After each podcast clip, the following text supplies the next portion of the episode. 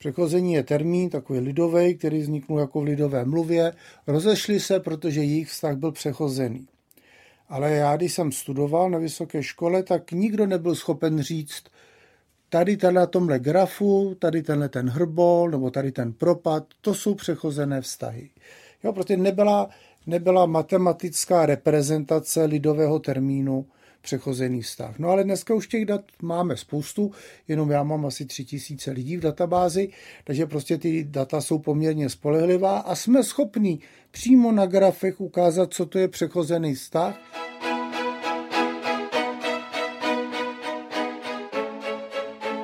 Eklézia podcast.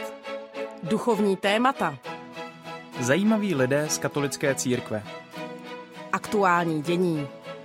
Ptejte se s námi. Dnes posloucháte Eklézia podcast s Markétou Imlaufovou A Markem Dílkem.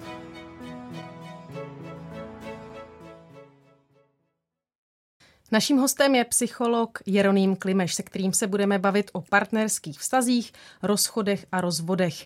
Jeroným Klimeš zaměřuje své psychologické poradenství zejména na rodinné vztahy, spolupracuje také s ospody a v minulosti posuzoval zájemce o adopci dětí. Dále působil jako konzultant veřejného ochránce práv a poradce ministra práce a sociálních věcí v oblasti náhradní rodinné péče. Vážený pane doktore, děkujeme, že jste přijal pozvání do našeho podcastu. Rádo se stalo. Dobrý den. Na začátek si pojďme uvíst nějaký čísla. Za posledních 30 let se počet sňatků propadl téměř o polovinu. Ženichům a nevěstám je průměrně mezi 30 a 32 lety a protože rozvo- přestože rozvodovost v Česku mírně klesá, stále se pohybuje mezi 40 a 50 procenty.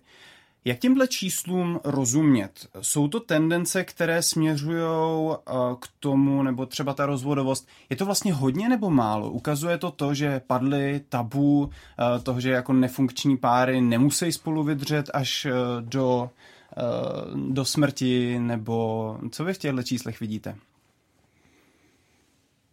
No, je to spíš, jako kdyby jsme řekli, když je pěkné počasí, tak většina aut dojede ze startu do cíle. Ale když je pořádné náledí, tak to klouže a málo které auto dojede do, do cíle.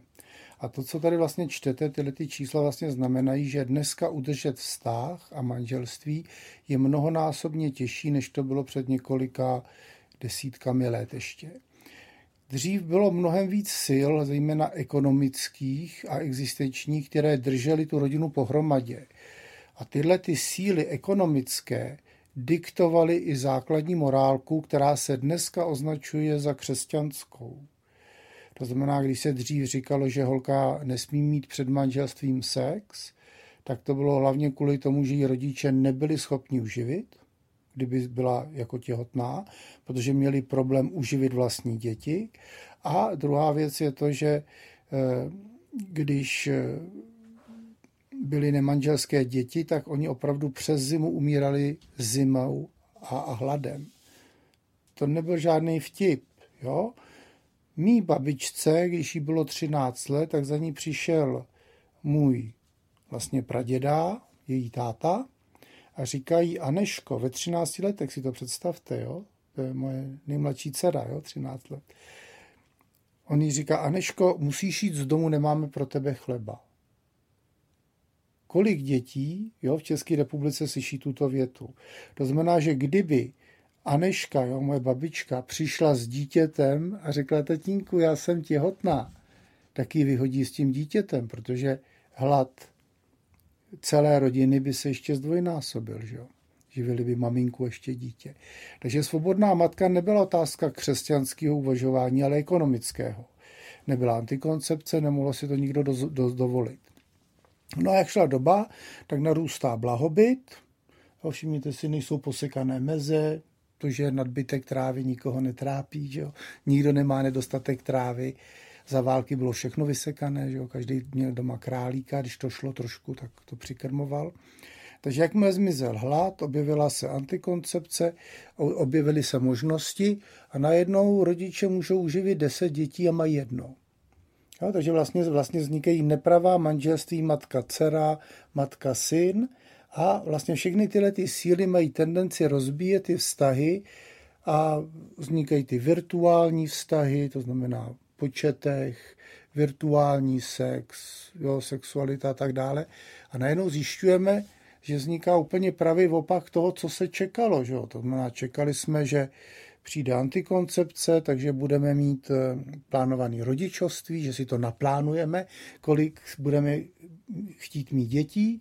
No a když si vezmete tamhle notes, budete tam na ulici a budete se ptát takových jako obstarožních páprdů, jako jsem já, budete se ptát, jo, vy už máte život skoro za sebou, tak se vás ptáme, kolik dětí máte a kolik jste jich chtěl mít. Nebo chtěl byste mít. Jo? A najednou zjistíte, že vám v průměru na jednoho dospělého člověka v předdůchodovém věku připadá jedno chybějící dítě. To znamená, tak dlouho se plánovalo rodičovství, ať jsme totálně pod plánem. Jo? Stejně tak chodí pořád dokola lidi, kteří nebyli připravení na to, že moderní partnerství se řídí zákony, který, které moje rodiče vůbec neznali. Konkrétně teďka myslím na přechození. Přechození je termín takový lidový, který vzniknul jako v lidové mluvě. Rozešli se, protože jejich vztah byl přechozený. Ale já, když jsem studoval na vysoké škole, tak nikdo nebyl schopen říct, tady na tomhle grafu, tady tenhle ten hrbol, nebo tady ten propad, to jsou přechozené vztahy. Jo, protože nebyla, nebyla matematická reprezentace lidového termínu přechozený vztah. No ale dneska už těch dat máme spoustu, jenom já mám asi tři tisíce lidí v databázi, takže prostě ty data jsou poměrně spolehlivá a jsme schopni přímo na grafech ukázat, co to je přechozený vztah a můžeme ukázat, že vlastně po nějakých čtyřech letech vztahu, pokud ty lidi bydlí spolu v jednom bytě, tak najednou se ty vztahy začnou úplně zbytečně, bez jakýhokoliv důvodu se začínají rozpadat poměrně prudce. Myslíte, jako když, jsou, když spolu žijí, nejsou a manželé děti. a nemají děti? Ne, to je jedno, jestli jsou manželé. Když nemají děti po když čtyřech děti. letech vztahu. Nereprodukční vztah, nemají děti, uh-huh. žijou spolu, tak najednou takhle uvidíte, že to takhle drží, drží a najednou takhle to byla bžunka, spadne to dolů. A ptáte se, proč? Žádný důvod tam není. Prostě důvody jsou evoluční. Prostě partnerské vztahy je evoluční stroj na vyrábění dětí. Ať se to komukoliv líbí nebo ne, je to prostě záležitost primárně biologická, včetně partnerské lásky a všech tady těch věcí. To znamená, že vztahy by měly produkovat děti, jakmile je nereprodukují, tak v hlavě jsou mechanismy, které ten vztah ukončují, aby mohl vzniknout další jiný. A najednou tam dochází k takové tomu, jak lidi říkají, vztah nám zevšedněl, láska vyprchala a najednou ty lidi jsou spolu, nemají nic proti sobě, ale nevidí důvod, proč by měli spolu dál být. Najednou si začnou klát otázky, co když tamhle, tam někde je nějaký jo, který by byl lepší než ta, nebo ten, který je právě tady. A to je přechozený vztah. A o přechozeném vztahu nevěděli jenom psychologové. Jo, když říkám, že my, jo, kolegové o tom nikdy nic nenapsal, ani Kratochvíl, ani Šmolka, ani nikdo prostě nenapsal žádnou studii, kde by řekli, hele, koukněte tady na tyhle ty statistické údaje, tady vidíme přechozený vztah. Prostě tenkrát se tom říkalo jako lidový termín. Ale dneska už to na to můžeme ukázat a vyloženě těch data máme, ale o tom nevěděli psychologové, ale samozřejmě nevěděli o tom ani faráři. Ta morálka nebyla dělaná na vztahy, které jsou dlouhodobě nereprodukční. Tam to dělal, tam model byl úplně jasný. Holka přišla do puberty, kluk přišel taky do puberty, že jo, šli do nějakého učení a předmanželská čistota trvala tři, čtyři roky, maximálně pět. Jo? A hned to hrnali v 20 letech, už byli všichni ženatý vdaný, že můj táta 24, máma 20, babička 17. Jo, to bylo, celá ta křesťanská morálka byla dělaná na to, že ty lidi přijdou do puberty a za čtyři roky už budou prostě pod čepcem a budou tlačit kočárky. Jo? A já jsem se ženil, já nevím, v kolik, 37 nebo v kolika, Jo, to znamená, že prostě ty lidi dneska se žení o mnoho, o mnoho později a dochází tam průšvihu právě s těmi přechozenými vztahy, se kterým nikdo nepočítal, a to je ta trvanlivost přibližně 4 roky.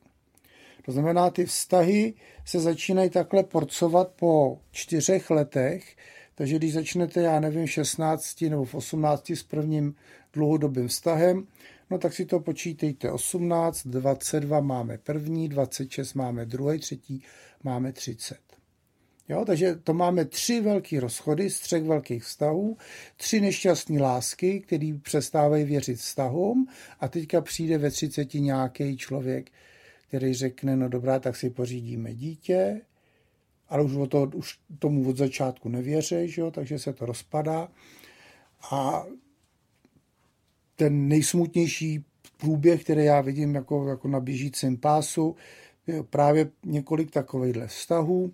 Ve 30 si pořídí první dítě, tam najednou zjistí, že si nedávají tu podporu, jak by chtěli, nebo asi nerozumějí, tak prostě se to rozpadne pak se začnou přetahovat o dítě, začne střídavá výchova, války o děti a rozchod má jednu velice blbou vlastnost, on zneplodňuje ty rozvedené.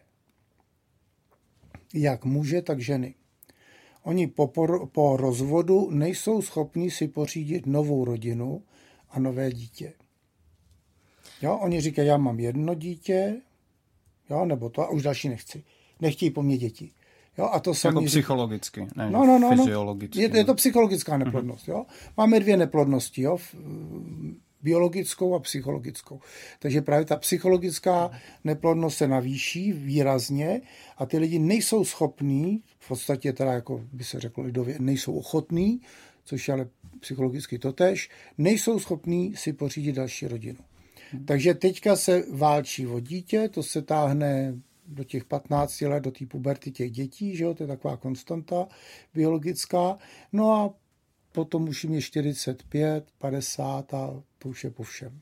No a takhle, jak jste to načrt, pokud teda uh, bez dětí po čtyřech letech v průměru už začíná vztah upadat, uh, tak Uh, Začíná jak, dřív, po dvou až po třech. No, tak po čtyřech už se rozpadne statisticky. No. Tak ale jak je možný, že máme v okolí jako spousta párů, který to jako zvládnou, který to vydržejí a vlastně obec... co máte? Vy máte poločas rozpadu. Víte, co to je? Po... Vím, vím, ve fyzice, jo? Rozumím. To znamená, když máte, já nevím, 80 párů, tak po čtyřech letech jich je 40. To neznamená, že nejsou hmm, žádné, ale už jich je 40.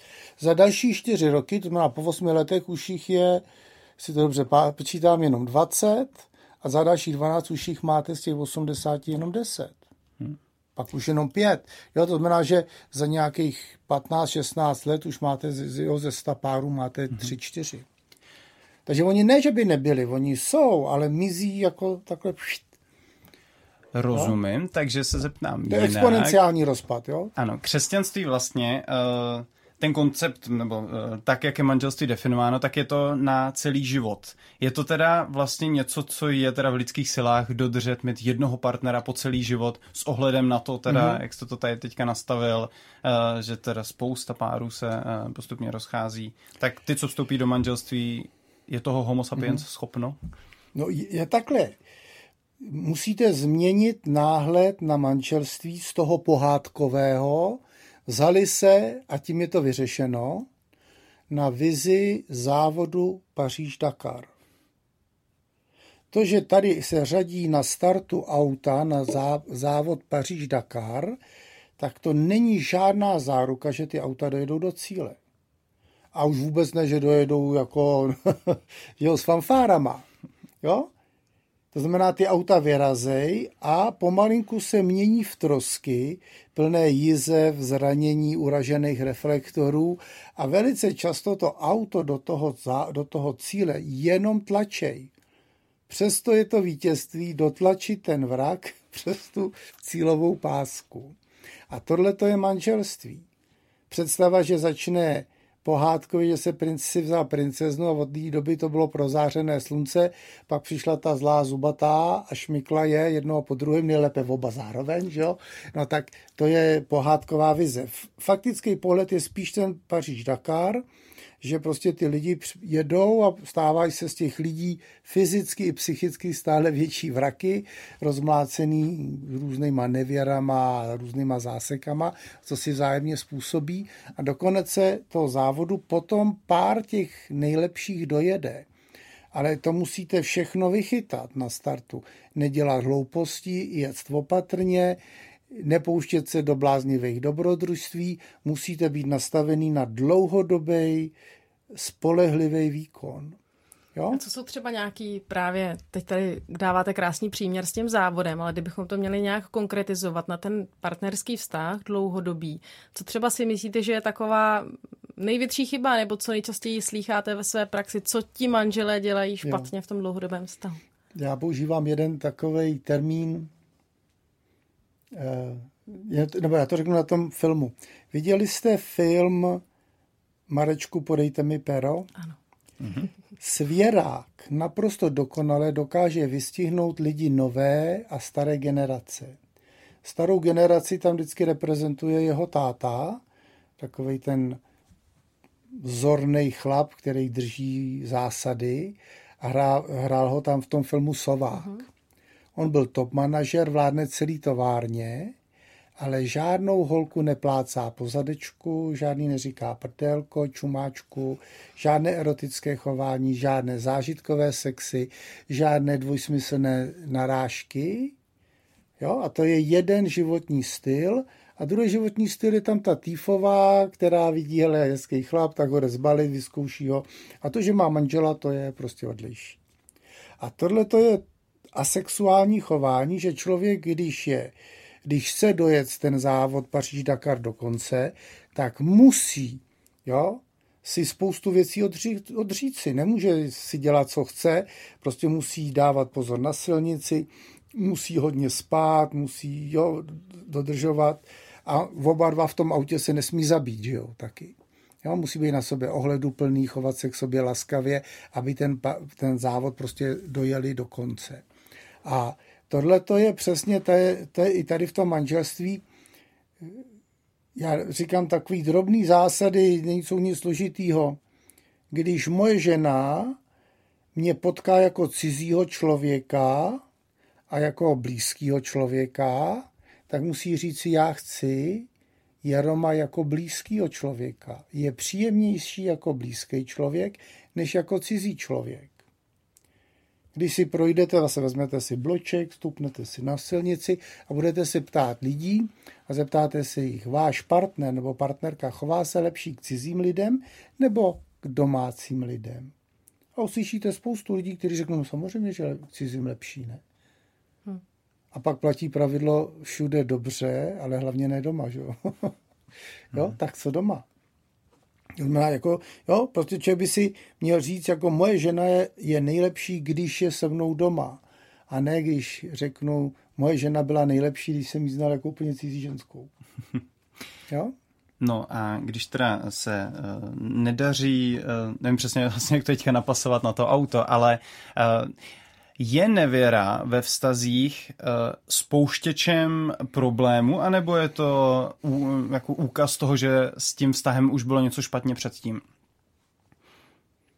Hmm. Co je podle vás častější? Doktor Šmolka někde udělal seznam nevěry od A až do Z. Čímž chtěl naznačit, že těch nevěr je spousta, ale spousta druhů, že se to nedá jako schrnout do jednoho. Nevěra může mít všechny možné účinky, ale většinou je to velice komplikující faktor. Jo? A dělá to většinu, to dělá rotiku. Pokud máme případy, a samozřejmě, že máme, kdy to nějak ten vztah nakopne a něco to rozlouskne, něco to jako posune třeba ty lidi dál, tak jsou to spíš výjimky. Jo, většinou to je ke škodě. Tady jde, prostě problém je v tom, že nevěra odsává důvěru z toho vztahu. Teďka jsem si povídal s kamarádem a on říkal, že šel na procházku, která byla dlouhá, podržte se, 63 kilometrů. Se rád prochází. No, no, no, no, se rád prochází. A e, tak jsem mu říkal, no to je daný tím, že oba dva jako vy dva, jako manžele, máte velkou citovou kapacitu. Citová kapacita je doba, když se oddálíte od partnera, od svého partnera, tak za jak dlouho se vám začne masivně stýskat. Jo? A to, že on může odejít, 63 kilometrů ujde a nemá myšlenku na to, že by mu žena mohla být nevěrná a nezačne se mu nějak stýskat, jo? tak to je známka, že oni jsou oba dva mimořádně citově stabilní. Že tam není v otázka, že já jsem mu říkal, jo, nemůžeš jít do kopce a, a přemýšlel o tom, že tvoje žena právě teďka někde s někým souloží. Jo? to by si dlouho do toho kopce nešel, jo? to by si naopak mazal dolů, jo? se jít kouknout, jestli to je pravda nebo není. Jo? To znamená, že pokud chceme, aby to manželství bylo stabilní, tak jedna z těch součástí té citové stability je takový ten klid, vím, že moje žena mi není nevěrná a zároveň i já se snažím, aby i ona byla klidná, abych prostě neměl doma scény, když prostě přijdu o půl hodiny později. Jo? Mm-hmm. Měl by člověk o té nevěře vždycky partnerovi říct. Já jsem to mnohdy řešila s některými eh, kamarádkami a někdo měl takový názor, že prostě když je to takzvaně ten one night stand na jednu noc, vlastně to pro mě nic neznamená, takže jako, že to vlastně ani tomu partnerovi bych naopak neměl říct a že bych si to měl nechat pro sebe, co ho tím jako budu zatěžovat. A, tak jak to takhle, vidíte vy? Zás, takhle. Vy tady se je několik věcí dohromady. Především, křesťani by se měli vyhybat zážitkový nevěře. A to jak ve smyslu manželství, že prostě zážitková nevěra by tam neměla být. A jo, to znamená, to je nevěra bez zamilování, jo, když to řeknu takhle. A druhá věc je, ani když jsou lidi mladí, tak by se neměli pouštět do vztahů, které od začátku koncipují jako provizorní. Jo? To znamená, jako když už jako se skřípěním zubů připouštíme, že ty lidi jako žijou tím předmanželským životem, tak ten předmanželský život by měl mít charakter manželského. Jo, to znamená pevné partnerství, pokud možno žijící v jedné domácnosti, nestřídající partnery, neplácející jiný lidi po zadku, neposílající si nahatý fotky, nestří, jo, když už teda onanie, tak teda rozhodně ne bez sporném, jo, to znamená žádný porno, žádný obrázky. Prostě brát ten, jak ten předmanželský sex jako to nejnutnější, co musíme připustit a ne tam dávat tyhle to, jako říkám, vat na mm-hmm. nevěry. Takže já si myslím, že jako předmanželský sex je jedna věc a druhá věc je nevěra, která je koncipovaná od začátku jako zážitková. Mm-hmm. To si myslím, že je mnohem větší provinění, než když prostě jo, ty lidi spolu normálně vedou partnerský život. Jo? Jo, takže to je jedna věc. Takže prostě zážitková nevěra nikdy a o té teda partnerovi taky neříkám. Jo? Druhá věc je, jakou přidanou hodnotu bude mít, když řeknu manželce, víš, já jsem se zamiloval tamhle do Moniky a jsem do ní celý blázen. Hmm, Takže tam vzniká, myslím, tam no. vzniká druhý postižení toho člověka, že nejenom, že jsem mu nevěrný a, a můžu ho nakazit, ale, nebo se nakazit a jeho nakazit, ale hlavně tady jde, že já ho zmrzačím v tom, že on kamkoliv půjde, tak v hlavě mu bude, jo, co pak asi dělá můj partner, kde je, co dělá. Takže prostě platí pravidlo, pokud za A nebýt nevěrný a když už jsem, tak tomu nikomu to neříkám a svýmu partnerovi už vůbec.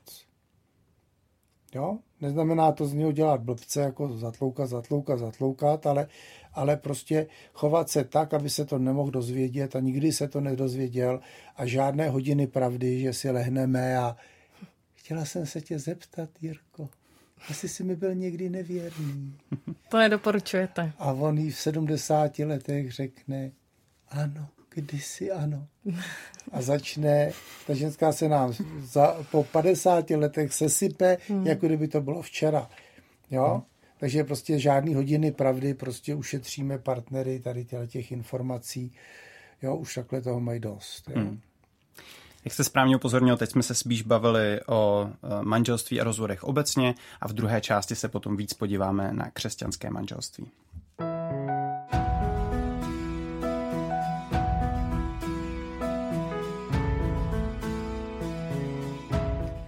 Posloucháte Eklézia podcast dnes na téma rozvody s psychologem Jeronýmem Klimešem. Bavili jsme se tady obecně o rozvodech a rozchodech. Nyní se podíváme na tematiku rozvodů a rozchodů v církevním prostředí. Mm-hmm. Tady se setkáváme nejenom tedy s tím běžným termínem rozvod, ale také s rozlukou a s neplatněním manželství. Můžete ty pojmy definovat, prosím? To bych byl rád, kdyby spíš někdo definoval mě. Tady jedna taková veliká kuriozita. Za posledních 100 nebo 150 let si termín rozvod a rozluka vyměnili, vyměnili významy. A ten důvod byl, eh, že vlastně dřív rozvod bylo něco do, dočasného, bylo takový jako dočasné odlá, že byli takto od sebe a rozluka byla něco definitivního a dneska se to jakoby významově, pocitově vyměnilo. Takže když dneska mluvíte, tak máte problém, kdo vás poslouchá, protože někdo vás poslouchá podle staré logiky a někdo podle nové. Jo? Zase ty generace stará mladá. Stará mladá. A tenhle ten důvod vlastně vzniknul, že za první republiky třeba Freud vůbec se nezabýval rozvodem, to znamená třeba Freud vůbec nepsal o syndromu zavrženého rodiče, z jednoho prostého důvodu, že těch rozvodů bylo kolem jednoho procenta. Jo? Teďka jsem čet eh, Jiřího Muchu, to byl syn toho malíře, a Jiří Mucha popisoval, jak paní po rozvodu až do smrti chodila v dovských šatech. Oni brali ten rozchod jako úmrtí v rodině, jo? jakože jim ten partner umřel.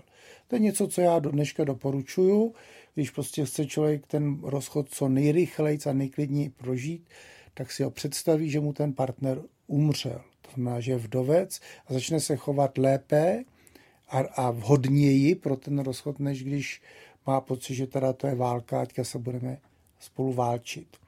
Takže tohle je, je daný tou, tou historickou normou. A teďka je několik norem.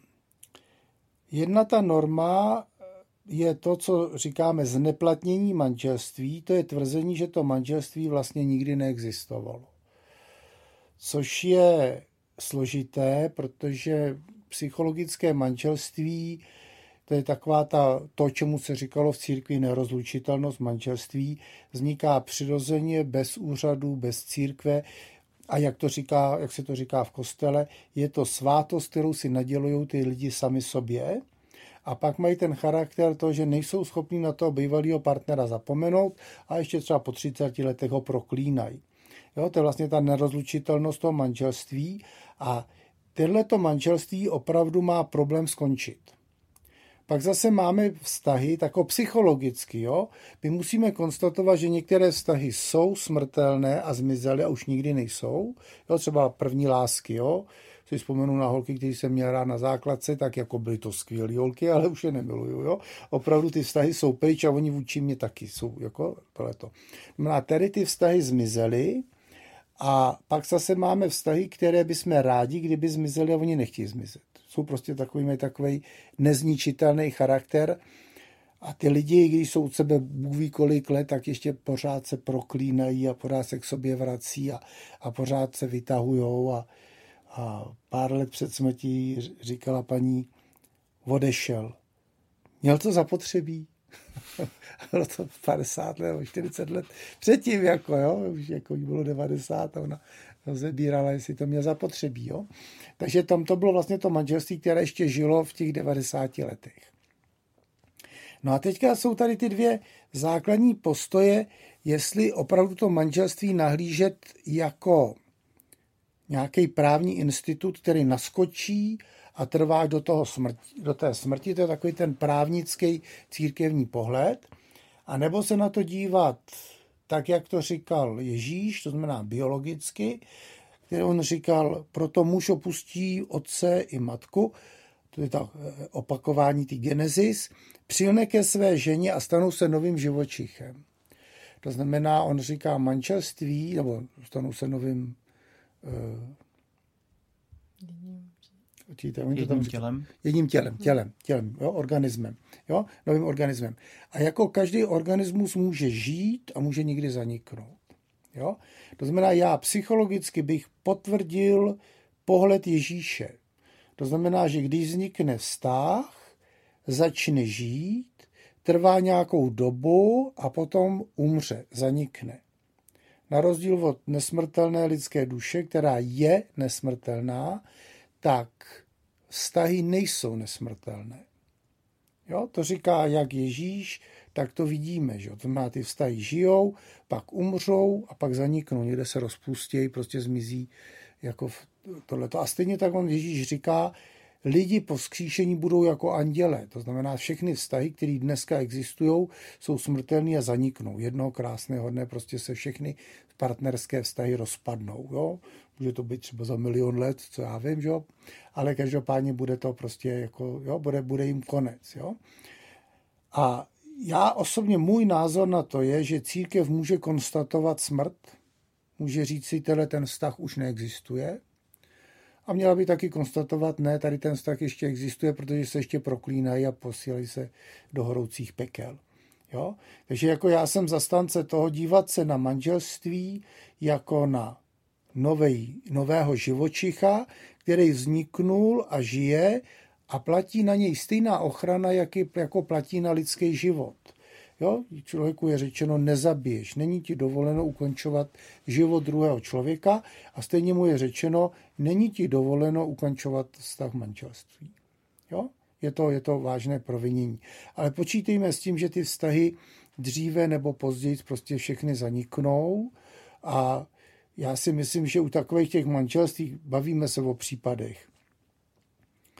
Chodili spolu na vysoké škole, pak se církevně vzali, nebo já to řeknu jinak, je takový případ, který vzniká dost často. Rodiče vidí, že mladí spolu spí na vysoké škole, je to proti křesťanskému manželství, tak jim řekne, vezměte se. Oni nemají děti. To znamená, to manželství se přechodí, je po vysoké škole, vztah vyčpí, rozpadne se a teďka máme na krku církevní rozvod.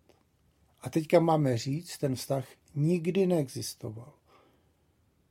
Což je zjevný, že existoval, že když spolu hmm. žili ve velké lásce čtyři roky, nemůžeme říct, ne, to byl zcela umel, od začátku to neexistovalo.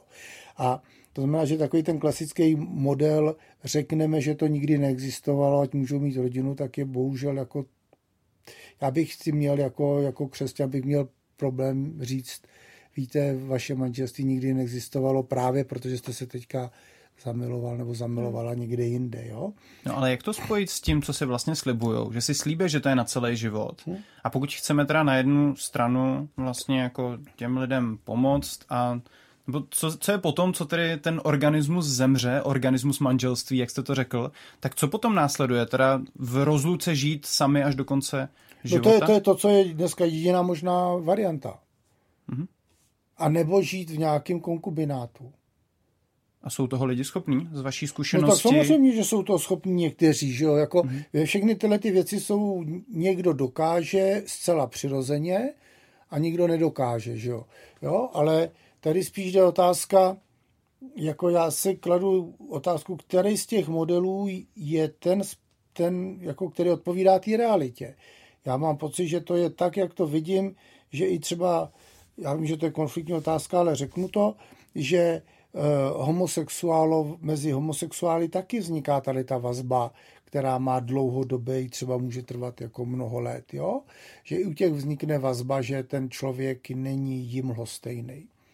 Jo? Já to řeknu na příkladu, když začnete chodit s holkou, jo? třeba se někde seznámíte a jste s ní dva měsíce, veliká láska, strašné zamilování, ano, teďka auto, holka jde a vrazí do ní auto, ona zůstane na vozejku, tak ve většině případů ty partneři tu holku na tom vozejku opustějí. Přijdou za ní, řeknou, jo, já vím, že jsem sketále, já si to nedokážu představit, promiň, ale budeme kamarádi, ale manželé ne. Jo? Ale přitom si to tam slibovali, že jo, Ale když jsou spolu tři, čtyři roky, jo, nebo mají třeba děti a stane se to tež, tak t- ten vztah má tu sílu, že udrží pohromadě. To je vlastně ta, ta manželský pouto, který tam je. A tohleto pouto zase zaniká. Ono umírá, rozpouští se a je třeba si říct, prostě zase najdeme do situace, kdy ty lidi už prostě e, jsou k sobě zcela lhostejný a po nějakém tom soužití už k sobě nemají žádnou záž, ani takovou, ani takovou. To znamená, ten druhý člověk nevzbuzuje v nich žádné emoce. A z psychologického hlediska tohle je konec manželství nebo vztahu. Jo? Vztah končí, když je mi ten druhý člověk ne, lhostejný, já vždycky říkám jako, jako Pythagoras. Jo? Nebo nějaký, jo, takovýhle. Jo? Taková postavička, jo? Mm-hmm. na kterého si člověk nespomene, jak je rok dlouhý. Jo, tak to je konec manželství. Jo? Jakmile ten druhého člověka na mě nevzbuzuje ve mně ani pozitivní, ani negativní emoci. No a to se stát může, to je vlastně konec toho manželství, tam už ten člověk není ničím vázán. A chápu to teda správně, ještě se zpátky vrátím uh, k tomu zneplatnění, že vy to vlastně moc jako neuznáváte, to zneplatnění manželství, že prostě vám to přijde jako taková, takové, jako taková berlička, takový alibismus. Vlastně teď za tady mnou, budeme říkat... Za mnou chodí lidi ani to nevzniklo. a jsou nešťastní z toho, že bylo jejich manželství zneplatněno. Mm. Jo, když, to prostě, když ten člověk má tři děti, spolu žijou spolu 10, 15 let, jo, a teďka přijde řekne, že to nikdy řekne, nebylo. Že to nikdy hmm. nebylo. Hmm. No tak jako já to, já to mám výsměch křesťanským učení.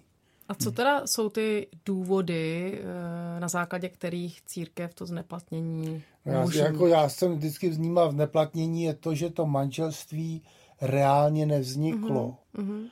To znamená, viděli jste třeba tu pohádku Anděl páně, mm-hmm. ne? A ona mu řekla ano. Jo? Jo? Takže když ona mu řekla ano, tak to manželství nikdy nevzniklo. Tak se dá prohlásit, toto manželství nikdy nevzniklo. Od začátku bylo neplatné, když se řeklo ano, když se řeklo cokoliv, tak to manželství prostě nikdy reálně nevzniklo. Jo? No a teďka tady je, je třeba si zkouknout, jestli ty lidi spolu žili, jestli se měli rádi, jestli prostě fungovali jako pár, a pokud já vidím, že, oni, že tam bylo období, to je hrozně důležité, já tomu říkám, oni mají, že jo, klasický právníci církevní mají rozhodný bod. Oni říkají, tady je někde čára, tady se řekne ano a ten bod rozhoduje o tom, co je. A já vždycky bych chtěl mít rozhodné období, že sleduju ten pár a když vidím, že oni mi třeba 6 let fungují jako plnohodnotný pár, tak potom už nejsem schopen říct, ten vztah nikdy neexistoval. Protože tady žili, pořídili si auto, hypotéku, děti a tak dále, tak si říkám, no tak viděl hmm. jsem funkční manželství, jezdilo to jo, se vším všudy. Nemůžu říci, že to neexistovalo. A oni se vrací, ty právníci se vrací do bodu A. Jestli úkon někde úplně v té, jo, tam hmm. někde v tom kostele, jestli měl všechny náležitosti, Hmm. A já vždycky říkám, prosím vás, manželský slib se obnovuje každý rok, aspoň u nás v kostele, že jo. To znamená, když to nezniklo první rok, tak to vzniklo druhý, když ne druhý, tak třetí, protože si neustále to manželský slib obnovovali a víme, že manželství si udělují snoubenci, neuděluje to ani čert, ani kněz, ani nikdo, jak je to v té pláce. Jo? Takže prostě, když si to ty lidi neudělili v pondělí, tak si to udělali ve středu. A já to poznám podle toho, že tady ten vztah reálně existoval a fungoval tak, jak funguje manželský vztah. A proto mám problém, jo, jim kejvnout těm právníkům na to a že jim řeknu, prosím vás, to manželství jsem schopný připustit, že to manželství umřelo a už nežije, že jako živočich, jako to tělo zaniklo a už nežije, ale nechtějte po mně, abych řekl, že to manželství nikdy nebylo. Psychologicky bylo, jestli, jestli vy tam máte nějaký rozhodný bod, tak já si myslím, že to je právní fikce. Jo, že to je jejich prostě berlička, s kterou si oni ulehčujou uvažování v těle té problematice. Jo? Jo, třeba právníci musí mít ty smlouvy, protože ty smlouvy jim ulehčují právnické myšlení.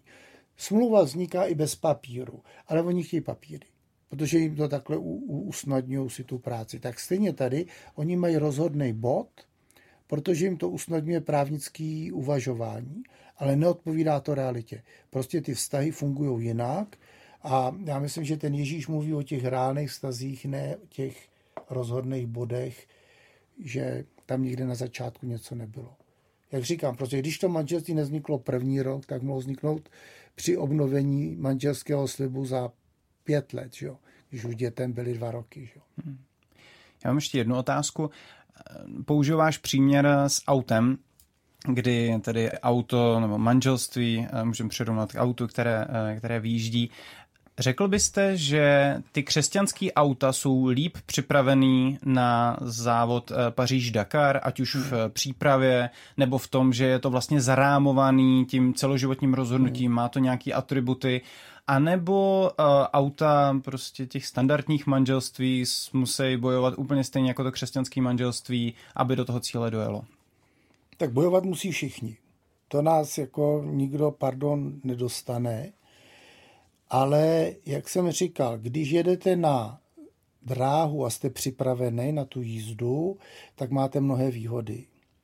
To znamená, že když nás víra vede k věrnosti, k většímu počtu dětí, k společnému bydlení a jo, prostě žádný zážitkový sexy a podobně, tak tyhle ty lidi od začátku jedou opatrnější jízdu. Od, odpustí si spoustu zážitkových věcí, ale díky tomu ta jízda je spolehlivější. Když si vezmete věřící lidi a zeptáte se, chodíte do kostela, nechodíte do kostela, Jo, to znamená, jestli jsou nebo nejsou formovaní církevním prostředím, to je jedna kategorie, a pak porovnáte délku jejich vztahů, tak věřící lidi bez ohradu na to, jestli jsou to katolíci nebo protestanti, mají vztahy o deset let delší než nevěřící. Jo? Což není mnoho. Hmm. Jo? Ale stejně, když jsou dítěti čtyři roky a rodiče se rozvedou, a když jsou dítěti 14 let a rodiče se rozvedou, tak je to citelný rozdíl. Jo? Takže obecně jako věřící umí ty vztahy obecně a rodiny žít lépe než nevěřící. Přesně řečeno, samozřejmě i ty nevěřící by to dokázali, kdyby chtěli. Totiž člověk nemůže si říct, já udělám závod Paříž-Dakar jen tak levou zadní. Jo? To musí člověk se do toho postavit celým srdcem a celou duší a celým člověkem se do toho musí postavit a říct si, já to chci dojet do konce a udělám pro to všechno, aby to dobře dopadlo. Když to tohle si člověk řekne, tak má velkou naději na úspěch. Problém nevěřících je to, že si tady ten cíl, chci dojet ten závod Paříž-Dakar do konce, nedávají. Hmm. Protože kdyby ho chtěli, tak se mi zeptají, pane doktore, které faktory zvyšují života schopnost vztahu. Tak já mu řeknu, hlavně počet dětí. Každé dítě dává vztahu 10 let. Takže máte jedno dítě, máte naději 10 let, dvě děti 20, tři děti 30, čtyři nevím, to už mi se databáze. Ale předpokládám, že to ještě bude zvyšovat, jo, to čtvrté dítě. No ale zároveň, pardon, já vám musím skočit do no. řeči, já zároveň přeci víme, že děti jsou ohromná zátěž toho vztahu. Hm? A, ale fungují jako konzervant. No, ale zároveň, když si tak někdo myslí, že to, že dítětem ten vztah jako spraví, tak Počkejte, většinou... to jsem neřekl. Já jsem řekl, že to je konzervant. Ano, to znamená, to znamená, že ten vztah je lepší. Ne. Jo. Konzervant Aha, neříká, že zlepšuje. Jo, jo, jo, dobrý. Tak když, máte, když máte jahodu, tak tím, že ji zakonzervujete, tak se ta jahoda nezlepší. Ano. Mírně se zhorší. Dobrý. Jo, ta čerstvá je to. Ale zachovává, je, zachová tu jahodu na jaro. Jo? Manželství a děti, nebo teda děti, vám zachovají ten vztah. Takže hmm. přestane trpět tím přechozením. Jo, to znamená, já těm lidem neříkám, nejste si jistá partnerem, je to hulvát, jo, a tak dále. Pořiďte si děti, ono to zlepší. Ne, v žádném případě. Já jim říkám naopak, jako jakmile si vezmete, pořídíte se s ním děti, tak to je podle pravidla, potom to jde podle pravidla, život s psychopatem je strašný, ale rozvod je potom reálné peklo. Jo, to znamená, tam ne, jako děti nic nezlepší, děti jenom zakonzervují. Mm-hmm. Jo? To znamená, že jako tady jde o to, když vidím, že má skvělou holku, tak se zeptám toho kluka, tak jako chceš ještě bloumat po ulicích a hledat nějakou lepší? On mi řekne, já si myslím, že žádná asi lepší není. Tak já říkám, tak mazej do vztahu, ne? Manželství, děti, jo, společné bydlení a tak dále. On říká, se mi nechce a já říkám, no tak chce, nechce, přijdeš voní, jo. Jo? To znamená, že my se ptáme, co, jaké faktory nám zvýší trvání manželství.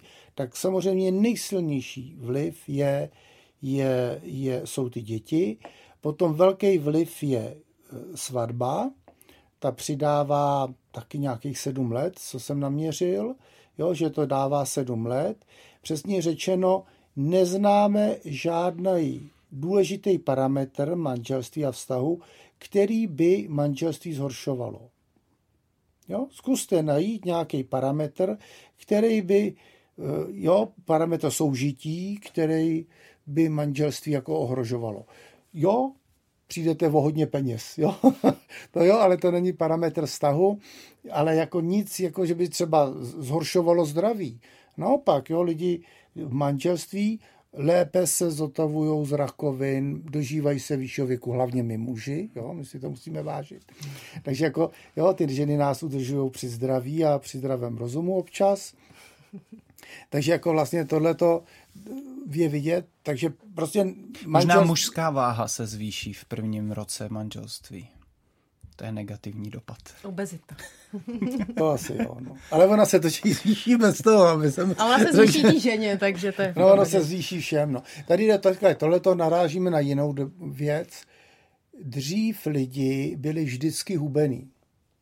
Jako lunti. Když se kouknete na záběry z válek, jo, z, z druhé světové války, tak tam není obézní člověk.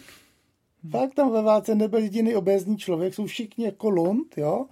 A právě jak začal blahobyt, tak začal být přebytek jídla a lidi začali tloustnout. Takže ty kalorie, které mají ty ženáči a ženaté navíc, v minulosti byla totální výhoda. Jo? Teď řeknu to na menstruacích. Jo? Dřív ženy menstruovaly třeba jenom 30krát za život. Dneska 400krát. Jo? Prostě ta dřív byla taková bída, že ženy přestávaly menstruovat. To znamená, když se dostali do manželství a začalo se jim drži, dařit lépe, tak začaly menstruovat, začaly mít děti, protože když by ženy jsou vy, vyzáblí, tak nejsou schopní po, počít dítě, že jo. Jo? Prostě ten organismus se tomu brání. Takže to, co dneska v blahobytu vidíme jako negativní jev, byl dřív jev mhm. evolučně, jako to byl jev, který zachraňoval vztahy.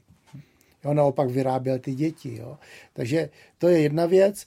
Takže společné bydlení, pořídit si děti, věrnost, zákaz zážitkového sexu a všechny ty věci, které se říkají v tý kos, jako v kostele, jako nelhat, jo, a takový, hmm. jo, prostě obecná morálka.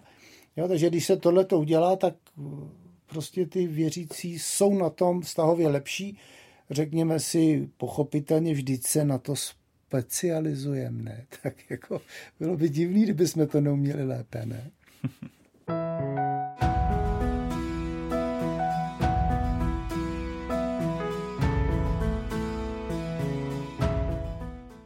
Hostem Eklézia podcast je psycholog Jeroným Klimeš. Tématem jsou partnerské vztahy. Tak bavili jsme se o manželství, o tom, že ne vždycky dopadne, takže častokrát i my se staneme svědkem třeba v našem okolí, kdy jsme externě, eh, jsme u toho, že se vztah rozpadá. Může člověk externě pomoci k tomu, ať už třeba svým přátelům ve své rodině, když vidí náznaky nějakých eh, negativních tendencí ve vztahu, může člověk nějakým způsobem pomoci uh, tomu vztahu, aby se zlepšil?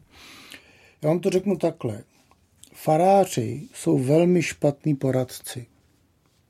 Jo, partnerský. Tomu nerozumějí, tak říkají, co je napadne, jo, jsou to laické rady.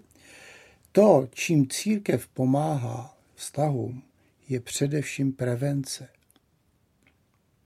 Jo, já jsem odborník na rozchody a chytil jsem spoustu vztahů na začátku rozchodu a už jsem jenom přihlížel lavině, kterou jsem nebyl schopen sebe menší míře zastavit. Jo. Ne, že by se sem tam nepodařilo tak zachránit, ale my, jako jakmile lajci uvidíte, že se rozjíždí rozchod, tak většinou už je to proces, který je lavinový a nedá se skoro zastavit. Jo? Takže to, jak církev zachraňuje vztahy, tak je to prevence, že neděláme hlouposti. Jo? Že se nevyjadřujeme vulgárně o ženě, neříkáme, teďka jsem se bavil s chlapem, který občas ženu proplesk a jsem tam jí říkal, tady chci říkat ty slova, jo, jsem mu říkala, já jsem takhle nikdy své ženě neřekl. A on říká, no to je vám ke cti. A říkám, no vy byste to měl zastavit, vy ke cti, jo? jo? To znamená, že tady prostě to, že se, na, že se učíme chovat se k těm ženám ohleduplně, tak, nebo a naopak samozřejmě, jo, ta zájemná ohleduplnost, že máme koncept jednoho těla, že moje bolest, teda bolest mé ženy je moje bolest a moje bolest je bolest mé ženy, že tam je to jedno tělo, tak tyhle ty preventivní, to jsou hlavní opatření, které zachraňují ty vztahy. Jakmile se dojedete do rozjíždějícího rozvodu, rozchodu, tak už je to skoro neříditelný proces, nebo velice obtížně. A i když to dobře znáte, tak ty lidé někdy nemají sílu začít dělat ty opatření, které vedou k záchraně toho vztahu. Jo? Problém partnerského poradenství obecně je, že není moc složité, ale je kontraintuitivní. To znamená, lidé mají nějakou představu, že tamhle by to mělo jít, ale naopak tam je zeď. A tam, kde mají pocit, že to vůbec nejde, že to nemá smysl, tak to je ta nejlepší cesta. Můžete dát nějaký příklad? No, třeba takový klasický, klasická chyba je věc, kterou lidi si neuvědomují, že před vztahem a po vztahu, to znamená na začátku, na konci vztahu, přestávají fungovat slova. Jo? Lidi nejsou schopní si krizových chvilkách na konci cokoliv vyříkat. Ty slova, jako kdyby mluvil Maďar s Tatarem, jo? prostě začnou mluvit, oba dva mluvěj a vede to vždycky jenom do hádky. Jo, stejně tak na začátku při seznamování, když se mi nějaká holka líbí, tak já za ní nemůžu přijít a říct, nechceš se mnou chodit a mít děti, tak ona řekne, ty jsi nějaký debil, ne, prosím tě, vypadni, jo? jo. To znamená, nemůžu to dělat verbálně, ten začátek vztahu musí celý vzniknout nonverbálně, protože se utváří na nonverbální rovině. Jo? A stejně tak, když se ten vztah rozpadá, tak začíná být nonverbální. No a tak třeba včera, že jo, mám chlapa, který zase porušoval pravidla prevence, e, doma na ženu huláka, dělá doma dusno, nevěnuje se jí ona sama a čím víc ta žena trpí, tak tím větší bude následná zamilovanost. No to se taky stalo, žena je teďka zamilovaná až po uši a já mu říkám, pozor, dostal jste se do stádia, kdy vůbec nefunguje žádná řeč. Slova jsou nefunkční. Nemůžete za ní přijít a říct, pojď Jiřinko, tak si to vyříkáme, já jsem dělal tady chyby a tady chyby, dáme tomu šance, máme v tom děti a tak dále. To vůbec nefunguje. Já mu říkám, buďte sticha, nedělejte nic, buďte jenom milej, příjemnej, žádný velký gesta, jenom klid, ale hlavně nemluvte. Jo? Když přijde, nic nerozebírejte, nezávádějte na to debatu, mlčte. To je kontraintuitivní. Jo? Lidi mají potřebu, si pamatují ze vztahu, že když byl problém, tak si to vyjasnili, vyříkali si to a jelo se dál. Ale to šlo ve funkčním manželství. Ne na konci vztahu, když se ten vztah rozpadá, tam vůbec nefungují slova. Ty slova jsou prostě jako, jo, jako prostě, kdyby po sobě házeli kudly. Jo, takže tohle to je to se, i když to znáte, tak vám dlouho trvá, že to takhle máte, jo, protože taková ta, já jako psycholog mám tendenci, tak si to vyříkejte. Vždyť je to jenom nedorozumění. No, není, bohužel je to hlubší proces, jo, který se tam rozjel. Já mám za rok svatbu. Mohl byste mi poradit třeba nějaké takové tři rady, co bych teď v tom roce tak měla dělat, abych se na to manželství dobře připravila? Co bych ve vztahu měla dělat, tak neměla první dělat? otázka je, jako je na to manželství? Hmm, jak bych se na něj měla dobře připravit? No vzhledem k tomu, že jste pracující, tak co nejdřív začít s reprodukcí. Co nejdřív mít děti a nešetřit na dětech. Tři, čtyři děti. Já myslím teď v tom vztahu, jako v tom čase toho roku do té svatby, jako, co byste doporučil, jak na to manželství se připravit? No, já, co hlavní otázka, kterou já se vždycky ptám, je, jak dlouho spolu chodíte? Dva roky. No, tak to je ideální doba. Jo? Do té svatby třetí... to budou tři. No, no, no, do té svatby to je, to je tak akorát, jo, to je v celku značka optimal. Protože na rozdíl když testujete, když testujete třeba šroubky, tak to testování, jestli ta matička pasuje na ten šroubek, na to potřebujete dvě, tři sekundy. Jo? Uděláte šmik a už to buď víte, nepasuje, nepasuje. Ale aby jsem poznal, jestli vy dva se třeba k sobě hodíte nebo nehodíte, tak na to potřebujeme přibližně rok až dva. Jo? To znamená, když ty lidi se testují dva roky, tak jim řeknu, jo, to je, to je optimální čas, ale pak už to neprotahujte. No a do té doby, já nevím, jestli se to ptá na intimnosti, ale záleží, jako jestli spolu žijete, bydlíte v jedné domácnosti. Pokud ano, berte to jako předmanželskou půjčku jo, a chovejte se k sobě, jako kdybyste byli manželé. To znamená žádné jo, zapíjení svobody, jo, žádné flirtování. Prostě měla byste se chovat a stejně tak i váš partner ke všem ostatním lidem, jako kdyby to byly asexuální bytosti. Jo? A platí stejný pravidla. Posvátný čas rodiny je večer. To znamená od nějakých sedmi do deseti. V této době by partneři neměli dělat nic jiného, než být jako nějakým způsobem spolu a měli by chodit večer spolu, pokud možno ve stejný čas spát. Jo? Aby to nebylo tak, že ona chodí v devět a on chodí ve dvě. Jo, takovýhle hrůzy. Takže prostě tady jde o to, že prostě tam vznikají praktický vdovci, že ty lidi žijou vedle sebe a vidí se méně, než se vidí s kolegama v práci. Jo, takže prostě ten, ten, to manželství musí být trávené jako v nějakým způsobem pospolu. Jo. Takže asi takhle byl, bral bych to jako tak, že už vám vlastně začalo to manželství už nyní a pak uděláte to programové prohlášení. Jo, to je jako, jo, to je takový to, že se potkají ty dva jezdci a řeknou si, pojedeme Paříž-Dakar, řekneme to kamarádům, jo? Tak tohle to je ta svatba, to je to programové prohlášení, od kterého vám kamarádi začnou nosit šroubky a, jo, a součástky a začnou vám v tom fandit a začne vzniká tam jo, ten jednotný, ten, ten jo, ten svazek.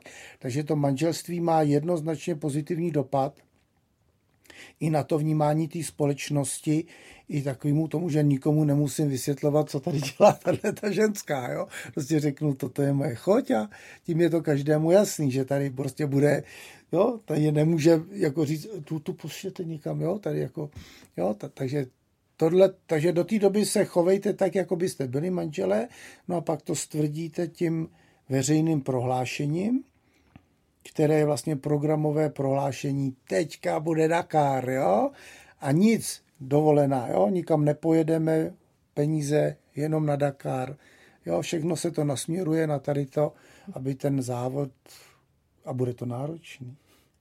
Připravte Vzpomenu si na vás. Onen jo, den na ten Dakar, až budu. Omlácená. Přesně, omlácená. Uražená polosa. Bez benzínu bez benzínu a tak dále. Jo? Takže i když se oba dva snaží, tak to je, tak je to tvrdý, tvrdý závod.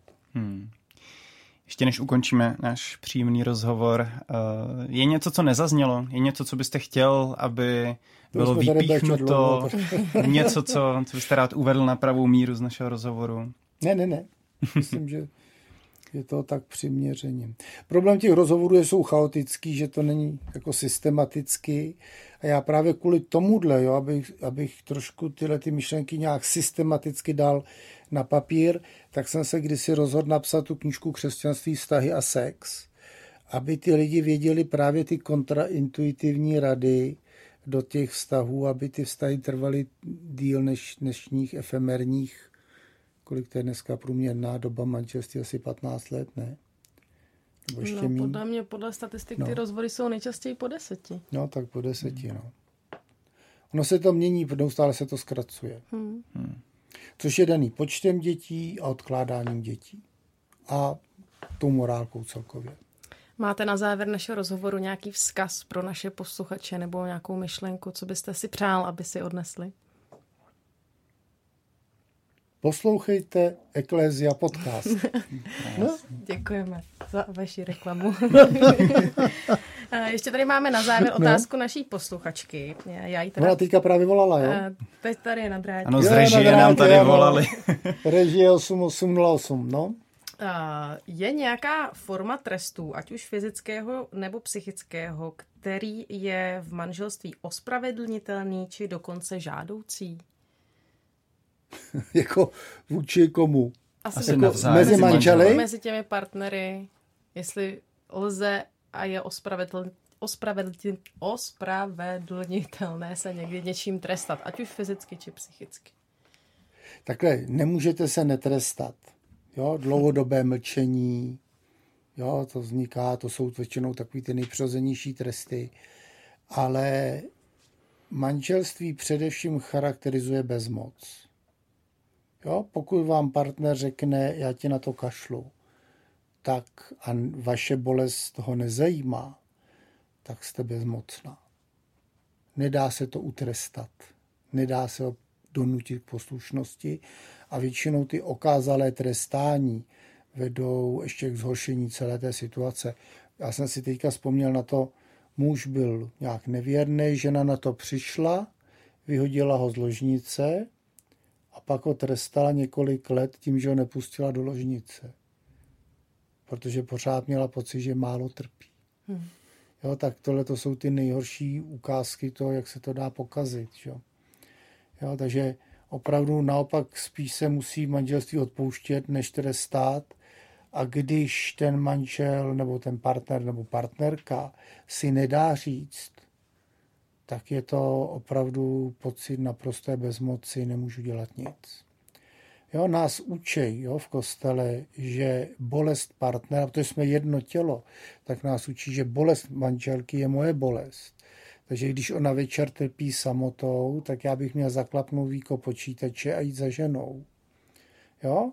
A zase naopak třeba v sexu, že jo, chlapi mají většinou potřebu větší sexu, no tak by ženy měly pamatovat, že to je potřeba toho, jo, toho manžela. Takže když jedeme preventivně podle pravidel, to je svatý Pavel, že jo, koncept manželského dluhu, jo, muž nech dává ženě, čím je jí povinen, stejně tak žena muži. Jo, to znamená, že když žena chce jí tancovat, tak já musím říct, ano, Polenko, samozřejmě, budeme tancovat, užijeme si toho. Jo? A předtím, než jdu na to, tak říkám, pane Bože, dej mi, ať jsem příjemný, ať si to žena užije. Jo? Takhle uvažuje křesťanské manželství a se je to jedno tělo. Jo? Nemůžou říct plíce, já ti nedám kyslík, jo, játrom, nebo já ti nedám cukr, nebo, jo. To znamená, že tohle je právě to, že to křesťanské manželství, když je hezky žito, podle těch všech zásad, tak je příjemné a není třeba tam trestat. Takže bych řekl, že spíš, že nejsou nějak moc. jako nemám pocit, že bych si někdy říkal, tak a mhm. teďka strestám ženu, mhm. Mhm. bude potrestaná. Ne, naopak se musíme učit spíš odpouštět, než trestat. Krásný. S tímhle myslím, že to můžeme zakončit. Hostem našeho podcastu byl Jeroným Klimeš. Děkujeme moc za váš čas, že jste za náma dorazil a držíme vám palce do všech vašich, ať už lehčích nebo těžších případů, které řešíte. Děkuji. Mějte se pěkně a s vámi, našimi posluchači, se také loučíme a těšíme se opět na slyšenou v Eklézia podcast. Jsme rádi, že jste si poslechli tenhle rozhovor. Pokud se vám líbil, neváhejte se ponořit do dalších našich epizod. Aby vám neunikl žádný zajímavý host, klikněte už teď na tlačítko odebírat. Jsme na platformách Spotify, Google Podcast, Apple Podcast nebo i YouTube, kde je i videozáznam našich rozhovorů. Budeme vám taky vděční za recenzi, hodnocení a sdílení našeho podcastu dál. Pán Bůh vám to oplatí na dětech.